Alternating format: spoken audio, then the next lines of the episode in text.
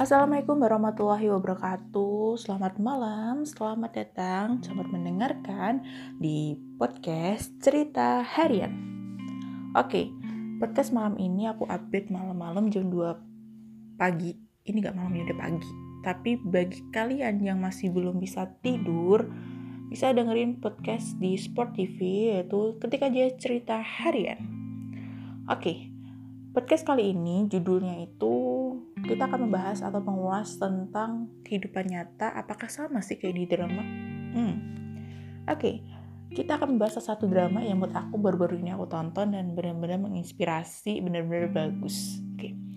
drama kali ini yaitu berjudul Dr. John mungkin mungkin kalau yang pecinta drama itu suka ya tapi yang nggak suka drama aku ceritain biar kalian tuh ngerti jadi, drama Dr. John ini bercerita tentang seorang dokter yang sangat jenius sangat jenius. Dia sempat juga difitnah guys. Dituduh melakukan uh, malpraktek. Tapi itu sebenarnya nggak kayak gitu.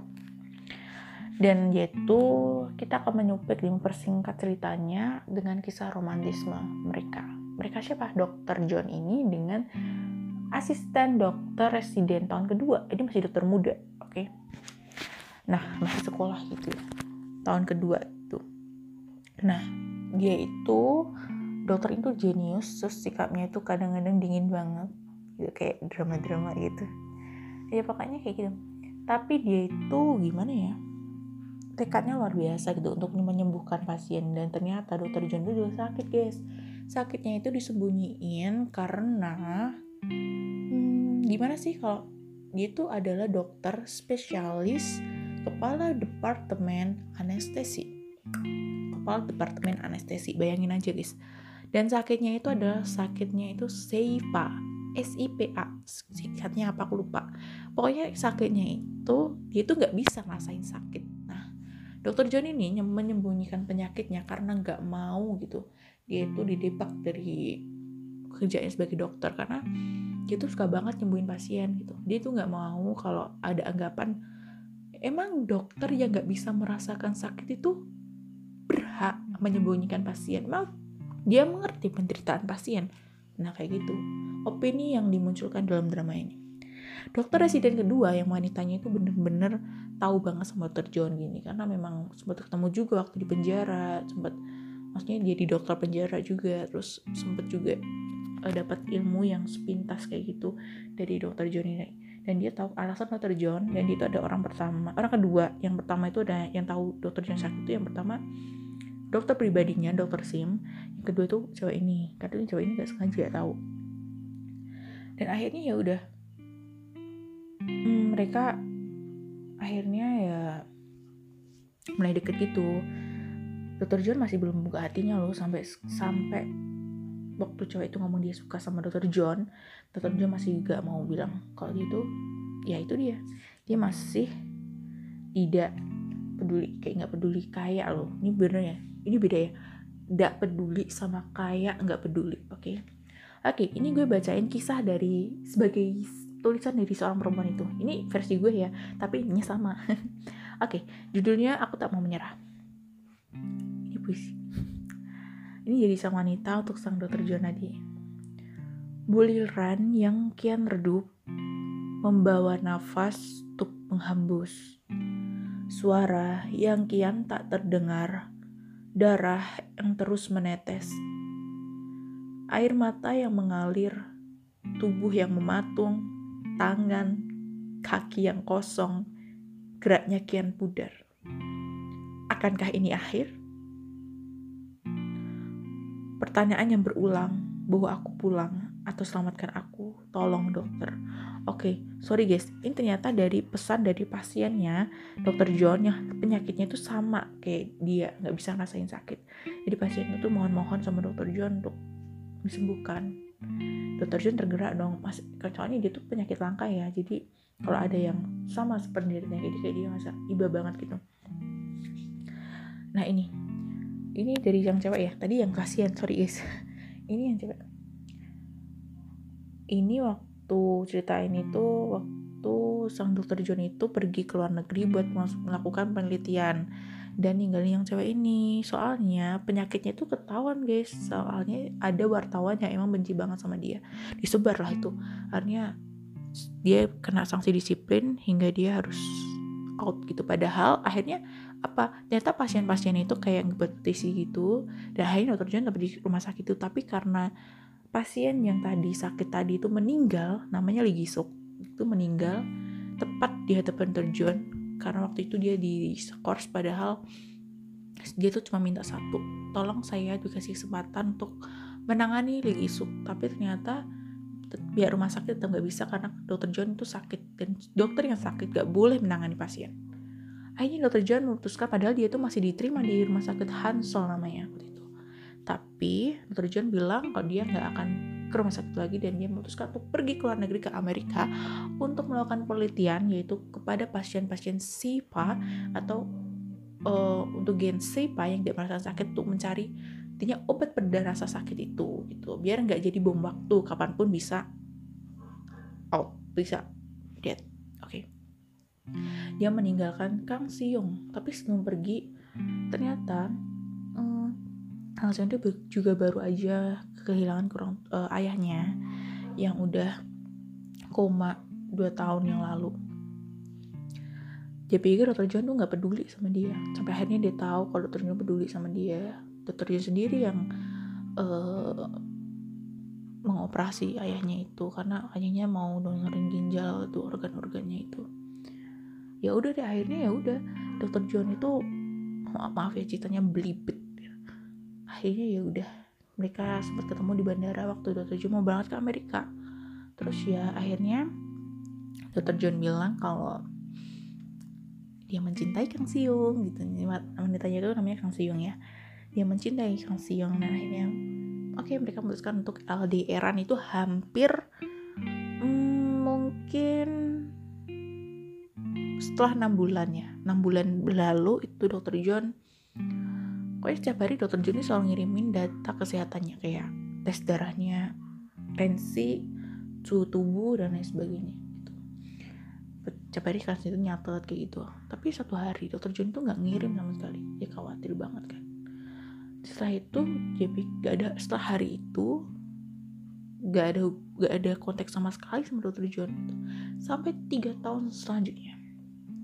Nah ini ada kata-kata Kansio nih judulnya hanya kamu sejak awal hatiku telah memilihmu mataku percaya padamu sehingga sering kali tubuhku selalu mendahului kendakku menunggu tiga tahun tanpa sapa bahkan kabar tapi aku tahu kau sibuk kau pergi dengan alasan tanpa sengaja kau memintaku menunggu.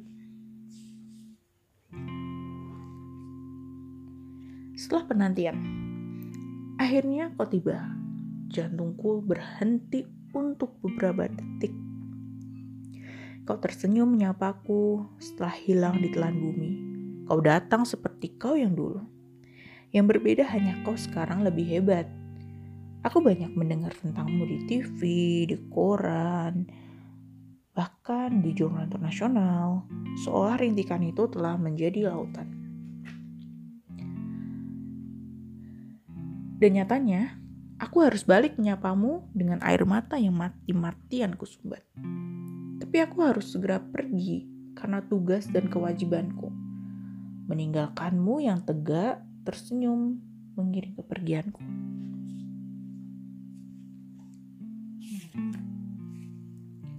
Seolah kembalimu hanya untuk menyapa, bukan bersatu. Aku memutuskan untuk tidak menemuimu. Sampai Tuhan memberitahuku melalui sahabatmu, dia bilang kau sakit saat itu. Hmm, aku tahu kamu dokter yang hebat dan juga sedang sakit. Kau tidak mau pasienmu merasakan hal yang sama sepertimu. Maka dari itu kau pergi. Penelitian itu berhasil, dirimu sembuh, obat untuk semua orang juga berhasil. Tapi kenapa kau tidak menemuiku, memberi kabar? Hmm, baru ku tahu. Satu tahun yang lalu kau sudah datang untukku, melihatku hanya dari kejauhan. Kenapa kau tidak datang menyapaku? Aku terus berlari, berlari ku tengok, takut kau pergi. Aku mencarimu. Aku tidak mau untuk menyesal kedua kalinya. Ternyata kau masih di sana, menungguku dengan senyum itu. Air mataku jatuh tepat di hadapan. Aku hanya bisa mengatakan padamu dengan kata-kata konyol. Tapi benar. Malam ini bulan purnama ya. Itu kan bulan kesukaanmu. Aku marah padanya. Kenapa kau tidak mengatakannya? Aku air mataku jatuh. Aku terlalu sibuk. Atau aku sengaja sibuk. Kau tahu untuk apa? Untuk melupakanmu. Tapi sia-sia. Aku tak bisa menemukan orang sepertimu.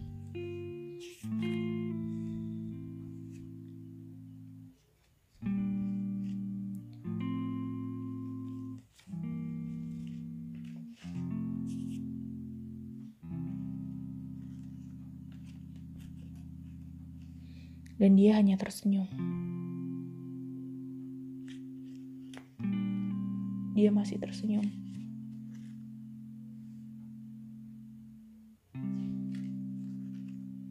Aku tidak tahu apa yang sedang dipikirkannya. Tapi aku tahu dia masih tersenyum Sampai akhirnya dia membuka suaranya. Maafkan aku, Kang Siong ucapnya dengan pelan. Maafkan aku, karena aku tidak berani menemuimu.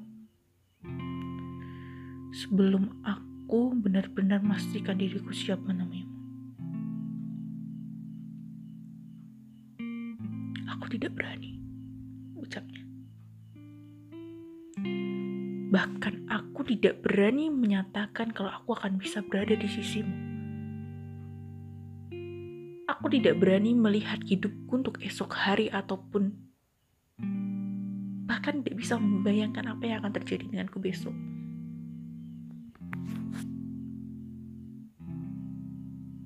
Aku tidak bisa berjanji apa pun padamu. Hidupku, aku juga meragukannya. Dan sekarang aku di sini. Aku berhasil dan aku ingin menemuimu.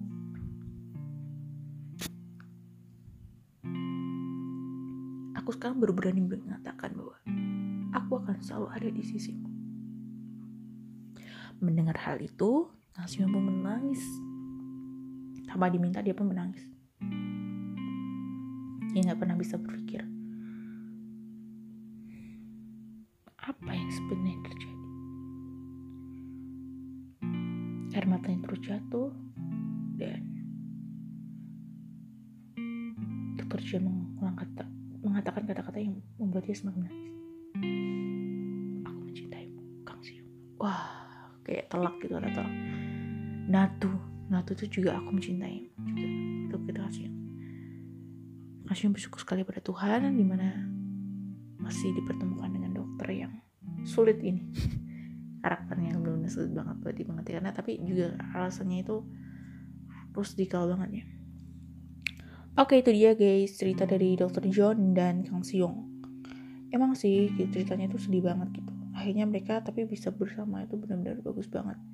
Dokter John yang udah nggak bisa mikirin tentang asmara karena dia mikirin hidup aja untuk beberapa detik ke depan itu nggak bisa. Dan Kang Siong yang terus pengen berada di untuk membantu Dokter John untuk benar-benar ditolak udah terjun berulang kali karena dia nggak mau. Situasinya itu banyak khawatir hanya karena memikirkan dirinya. Aduh benar-benar cinta yang rumit ya. Tapi akhirnya alhamdulillah mereka bersatu. Jadi itu dia ceritanya. Di kehidupannya tuh ada nggak sih kayak gitu?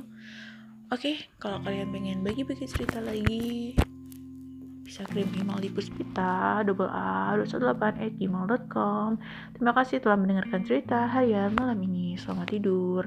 Jangan lupa ya salat subuh. Assalamualaikum warahmatullahi wabarakatuh